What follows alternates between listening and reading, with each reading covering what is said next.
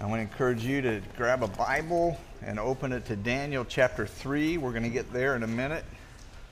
Daniel chapter 3.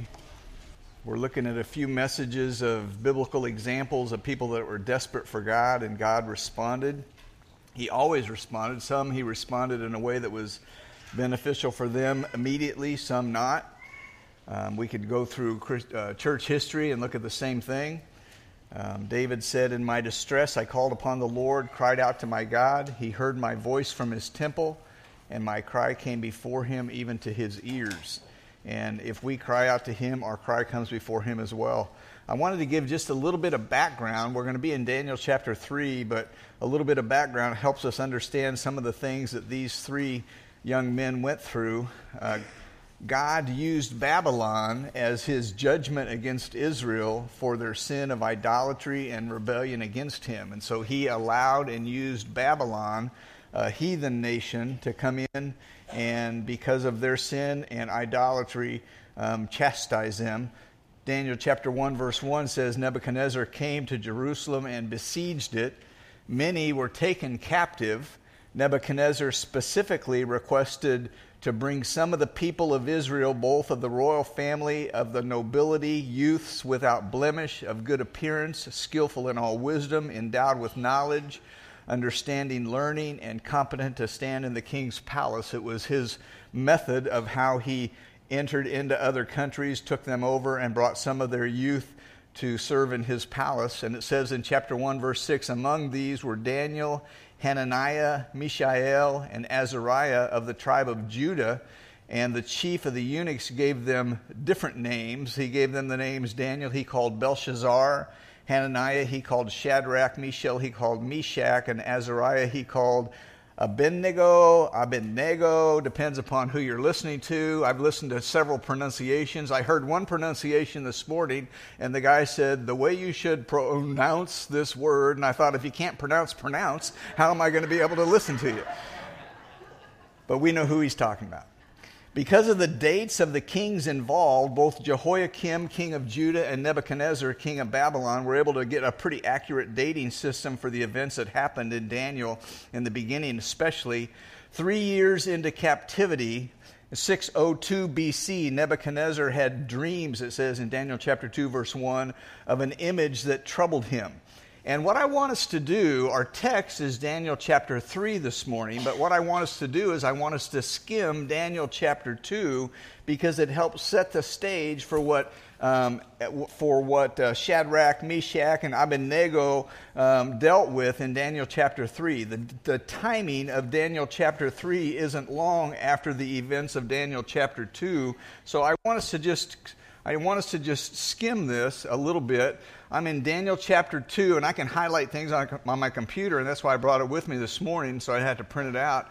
In chapter, one, uh, chapter 2, verse 1 says, Now in the second year of Nebuchadnezzar's reign, Nebuchadnezzar had dreams, and his spirit was so troubled that his sleep left him.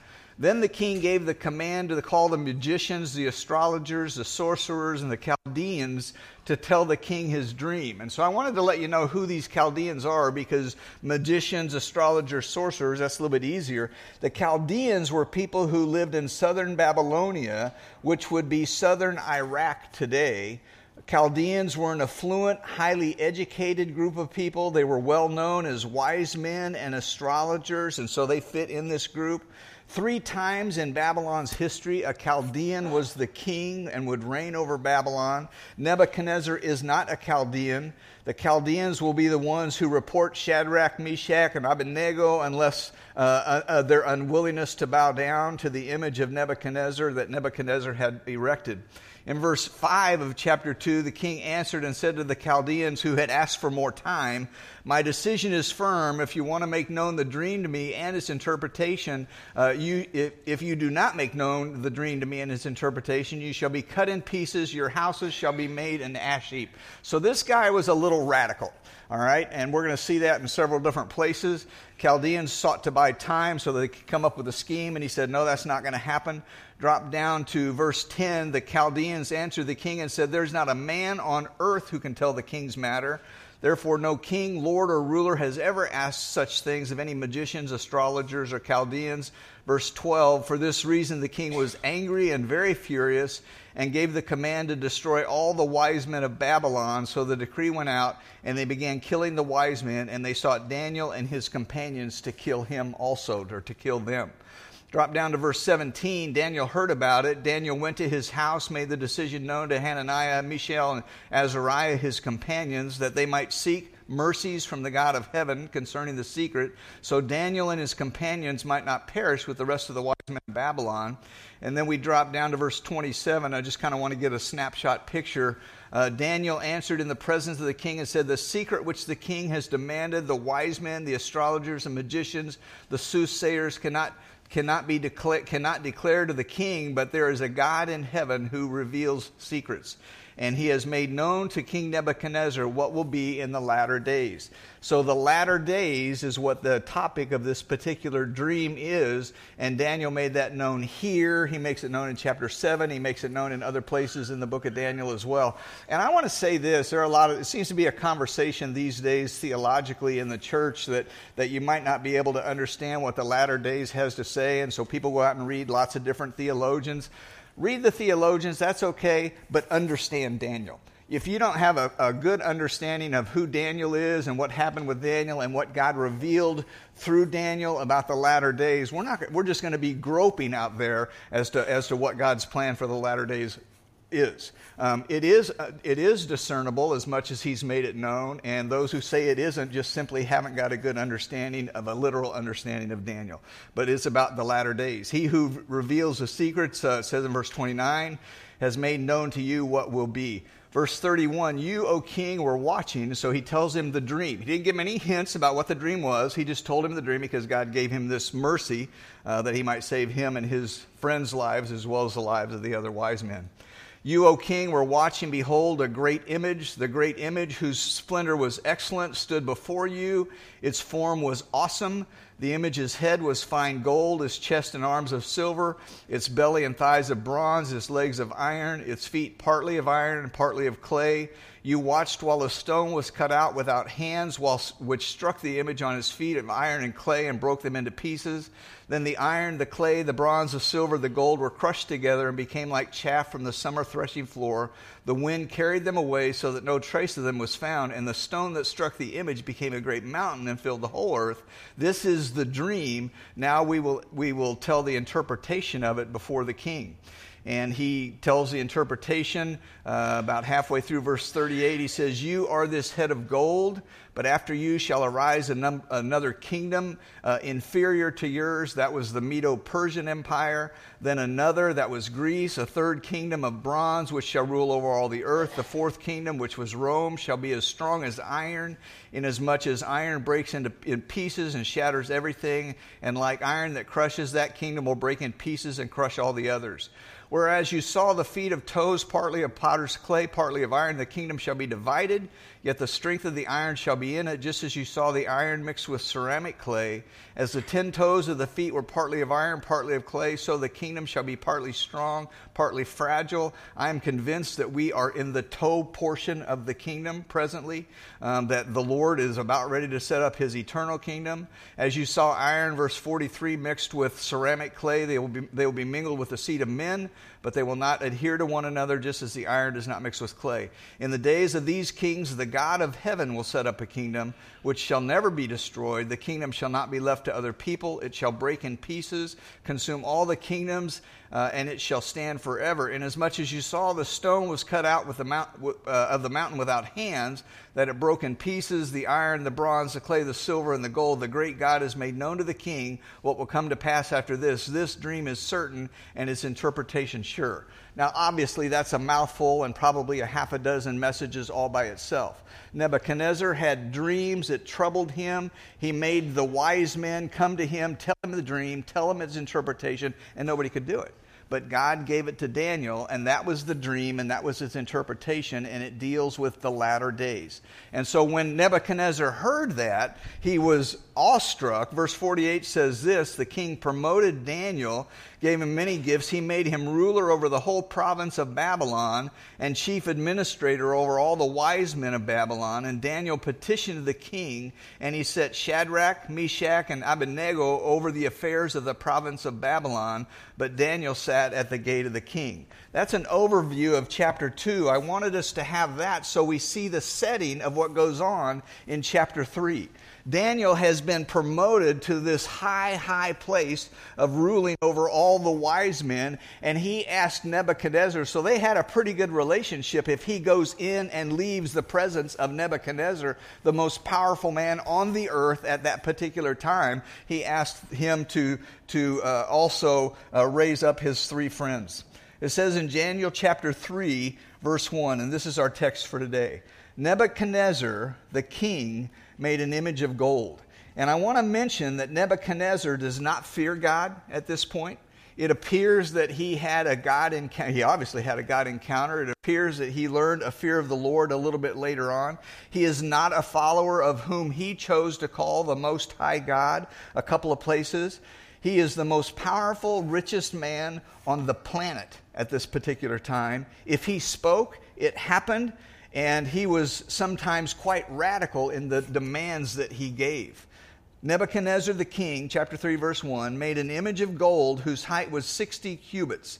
And I came in here this morning and I tried to measure with my phone the floor to the ceiling to see if our ceiling was 20, was 20 feet. 60 cubits is about 90 feet tall. And I think this is about 18 feet tall. And if our, if our, from the floor to the ceiling, if that's 18 feet tall, this image that he had made was five times as high as what we have right here. All right? That's how high this image was.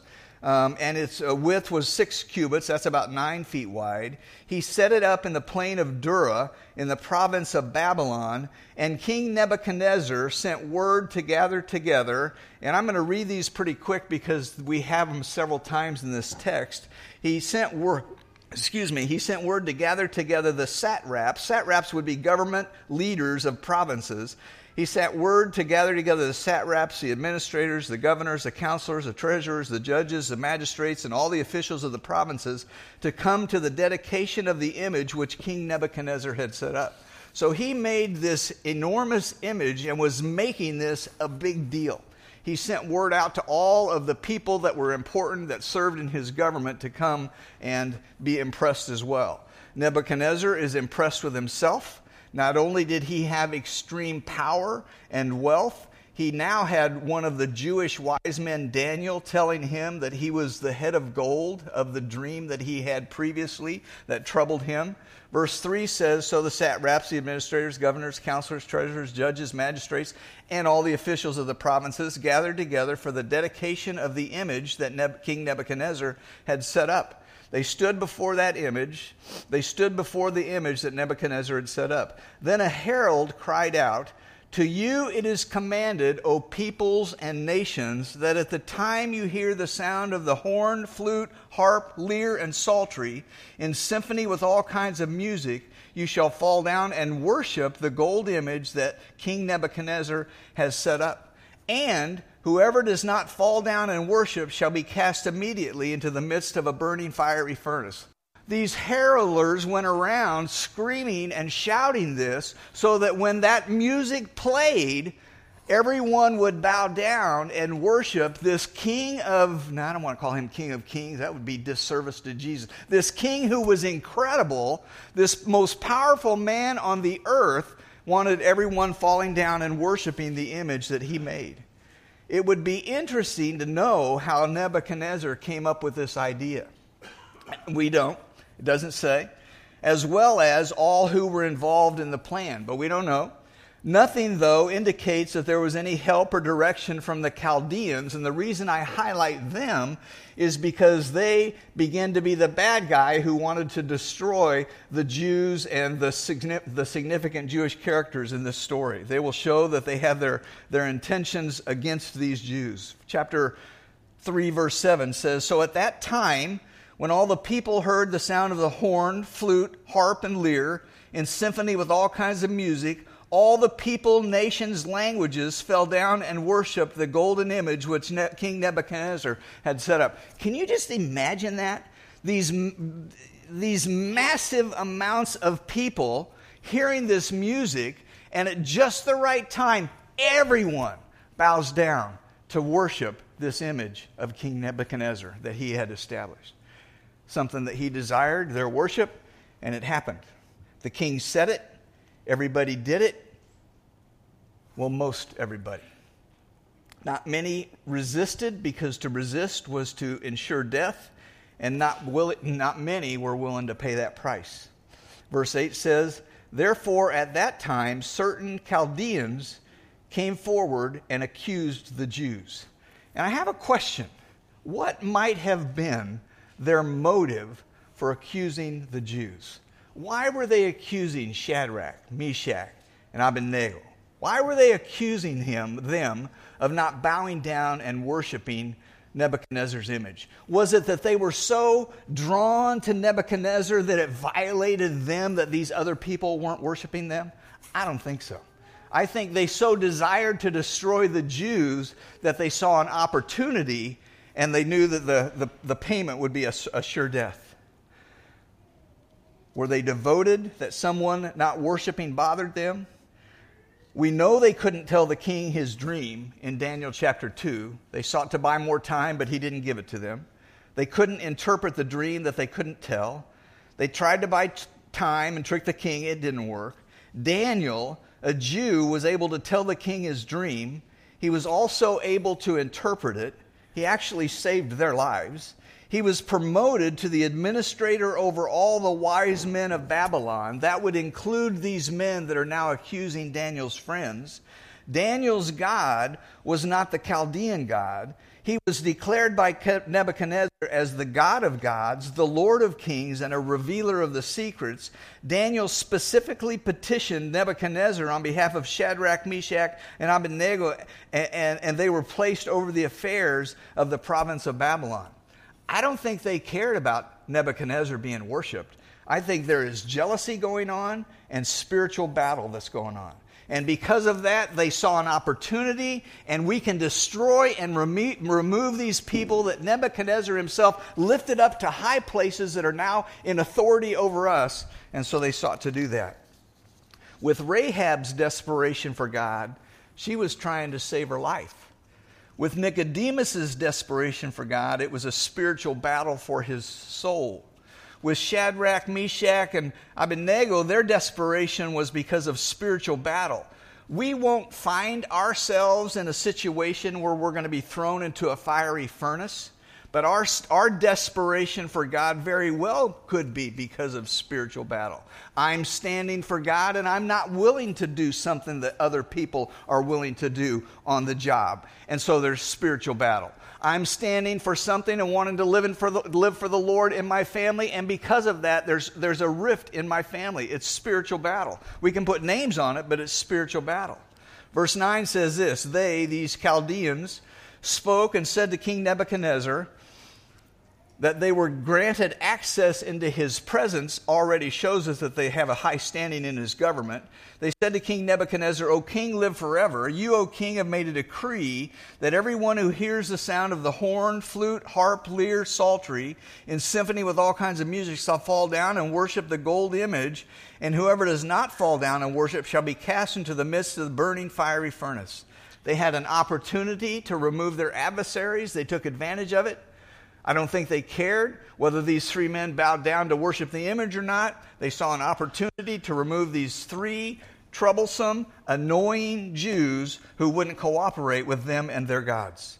Verse 12 There are certain Jews whom you set over the affairs they're high ranking people in your government, is what they're saying, uh, over the affairs of the province of Babylon Shadrach, Meshach, and Abednego.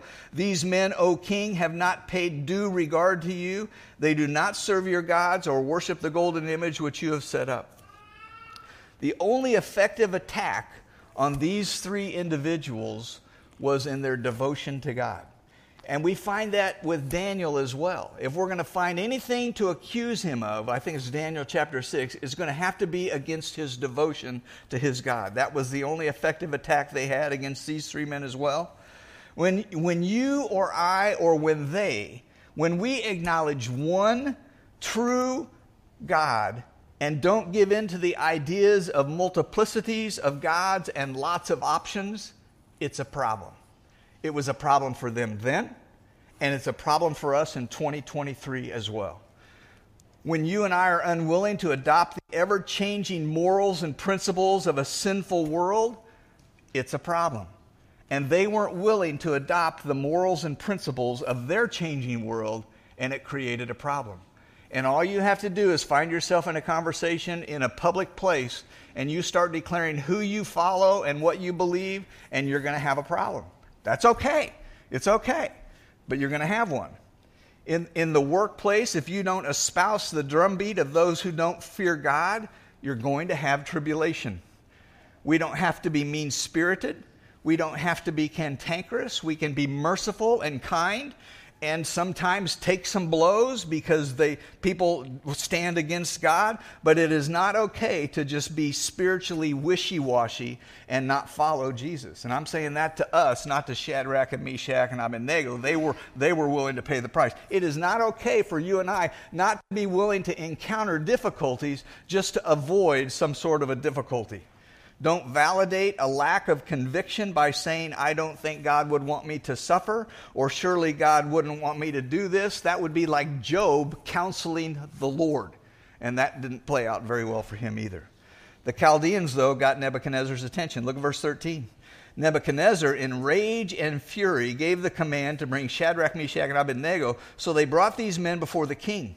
Nebuchadnezzar spoke, saying to them, Is it true, Shadrach, Meshach, and Abednego, that you, that you do not serve my gods or worship the gold image which I have set up? I think he is genuinely giving them a second opportunity here. He knew them. He knew them by name. They went into his presence. He, he, he catapulted Daniel into a high position, and Daniel uh, petitioned him, and he brought them into, into Daniel's council as well. They're, they're friends of Daniel. Think about what you're doing here, is what he's saying. If you're ready, verse 15, at the time you hear the sound of the horn, flute, harp, lyre, and psaltery, and symphony with all kinds of music, and you fall down and worship the image which I have made, good. I'm giving you another opportunity. Worship the image that I made. I don't think he'd have given that opportunity to just anybody, but he gave it to these three individuals. But if you do not worship, you shall be cast immediately into the midst of a burning fiery furnace. And then he says, And who is the God who will deliver you from my hands?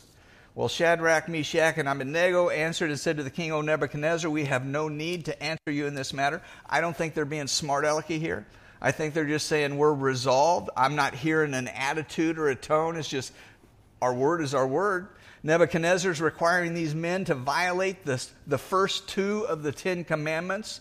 And the very reason that they're in exile is because Judah had violated the commandments of God in bowing down to other gods and in disobedience to the Lord. They, were, they had learned their lesson, they were learning their lesson. Exodus chapter 20, verse 3 says, You shall have no other gods before me. Very first one, first commandment.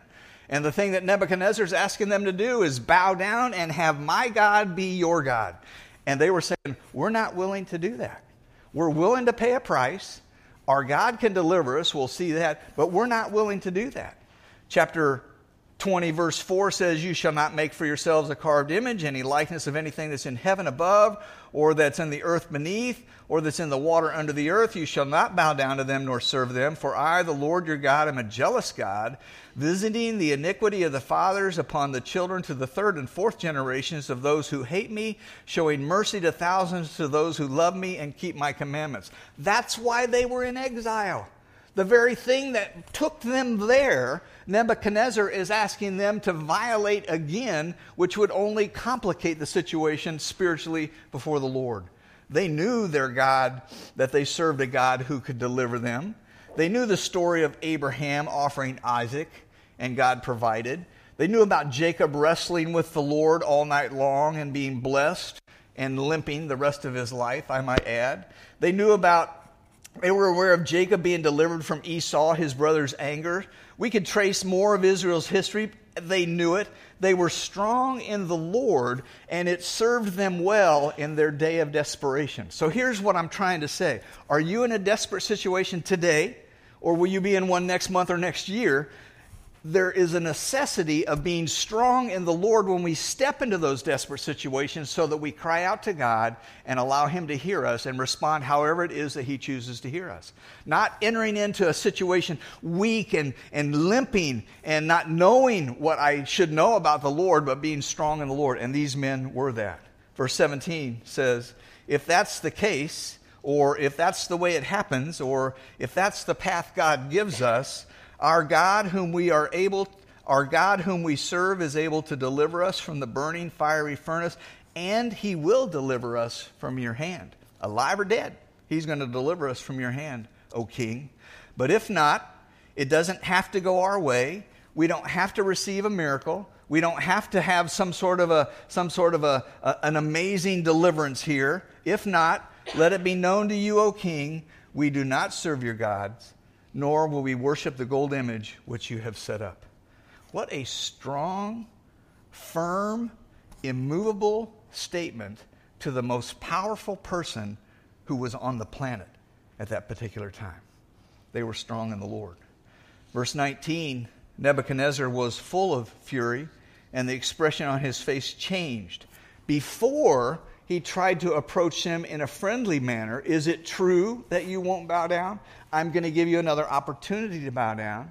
But when they made their strong, immovable statement, his fury caused his countenance towards them to change. Towards Shadrach, Meshach, and Abednego, he spoke and commanded that they that they heat the furnace seven times more than it was usually heated. That's him and his um, unique outrageousness. He commanded certain mighty men of valor who were in the army to bind Shadrach, Meshach, and Abednego and cast them into the burning fiery furnace. Then these men were bound in their coats, their trousers, their turbans, their other garments, and were cast into the midst of the burning fiery furnace. Therefore, because the king's command was urgent, the furnace exceedingly hot, the flame of the fire killed the, uh, those men who took Shadrach, Meshach, and Abednego. And these three men, Shadrach, Meshach, and Abednego, fell down bound into the midst of the burning fiery furnace. And then something unexpected happened. God wasn't obligated to do something unexpected, but He chose to do something unexpected. I think honoring these three men, as well as He's not done with Nebuchadnezzar. He's got some lessons he's going to teach Nebuchadnezzar as well. Verse 24 Shortly after King Nebuchadnezzar was astonished, he rose in haste and spoke, saying to his counselors, Did we not cast three men bound to the midst of the fire? And they answered and said to the king, True, O king. Look, he answered, I see four men loose, not bound anymore. I see four men loose walking in the midst of the fire, and they're not hurt. And the form of the fourth is like the Son of God. I don't know how he knew the form of the fourth was like the Son of God, but that's what the declaration is. The form of the fourth is like the Son of God. God chose to show up and show his favor on Shadrach, Meshach, and Abednego's behalf. He had more to teach uh, Nebuchadnezzar. We'll find that out later in the book as you read Daniel. God honored his servant's extreme devotion, but he doesn't always do that. He isn't obligated to do that. And if you and I went into a fiery furnace type of situation, it might be that we perish for the Lord. There are many who have been martyred for the Lord. Read the book of Revelation, and you're going to find those that are martyred wanting justice. And he says, wait just a little while. And there's going to be more that are martyred for the Lord as well. So he isn't obligated to always give us the exit that we might want. Here he did. But he doesn't always do that. Listen to Hebrews 11. You, you know the passage. I read it from time to time. It's so incredible. What more shall I say? Time would fail me. And then he speaks of some people who, through faith, subdued kingdoms, worked righteousness, obtained promises, stopped the mouths of lion, lions, quench the violence of fire. The first would be Daniel, stop the mouths of the lion. Quench the violence of fire would be Shadrach, Meshach, and Abednego. Escape the edge of the sword. Out of weakness were made strong. But then he says, others were tortured, not accepting deliverance. So for some, he delivered them, and for others, he didn't deliver them. And we might have a tendency to think, well, why them and why not these guys? Were these more important than these? No, he's living eternally. When we think about eternity, that we step into eternity and we have all of the rest of eternity, like it ever ends, we have eternity, it's, it's not that big of a deal that we would give our life for the Lord. And these guys were willing to do that. It's a big deal. But these guys were willing to do that. Still others had trials of mockings and scourgings, yes, of chains and imprisonment. They were stoned, they were sawn in two, they were tempted, they were slain with a sword. They wandered about in sheepskins and goatskins, being destitute, afflicted, and tormented. They were desperate too. I'm sure they cried out to the Lord, and in some situations, God answered, and it appears to be favorable, at least for a lifetime on earth, for, for the individuals involved. And in others, He doesn't choose to do that, but eternity says they're going to obtain a better resurrection. I'm thinking a better resurrection is going to serve them for all of eternity as well. God had a different story to write on some of those people from Hebrews 11's lives but I'm confident that obtaining a better resurrection will serve them well. Look at verse 26. Nebuchadnezzar went near the mouth of the burning fire furnace, spoke, saying, Shadrach, Meshach, Abednego, servants of the Most High God, God of gods, Lord of Lord of kings, is what he called God in Daniel chapter 2 towards the end. He said, Come out and come here. Then Shadrach, Meshach, and Abednego came out of the midst of the fire. I don't know where the one that looked like the Son of God went, but he wasn't there anymore. The satraps, the administrators, the governors, the king's counselors gathered together, and they saw these men on whose body the fire had no power. The hair of their head was not singed, nor their garments affected, and the smell of the fire was not on them. You say, Jerry, is this a real story? Did this really happen? Or is this just kind of a hero story so that we'd have something to tell thousands of years later? Well, if it didn't happen, now we can't believe Hebrews either and we can't believe Jesus and his testimony. Real story. Happened. Miraculous. Nebuchadnezzar spoke and said, Blessed be the God of Shadrach, Meshach, and Abednego, who sent his angel, delivered his servants who trusted in him, and they have and they have frustrated the king's word and yielded their bodies. They gave, they granted, they delivered. They said, "God, here is my body." They yielded their bodies that they should not serve nor worship any god except their own. And I have a note here that says, maybe that needs to be my prayer today. Maybe that needs to be your prayer today. God, I am yielding my body to you to use and do with me as you would see fit. You're creator, you're God Almighty, you're the king, you're the potter, I'm the clay. Here I am. Use me however you would choose to use me. Almost sounds like Romans chapter 12, verse 1, doesn't it?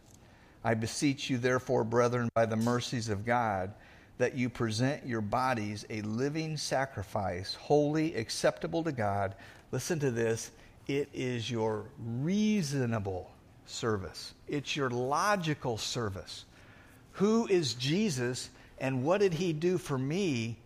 And how has he blessed my life and caused me not to walk in uh, uh, uh animosity with God, taken away the, the curse of sin? It's my reasonable, logical service to say, Jesus, you did all of this for me. Here I am. I want to do this for you. That's what these guys demonstrate.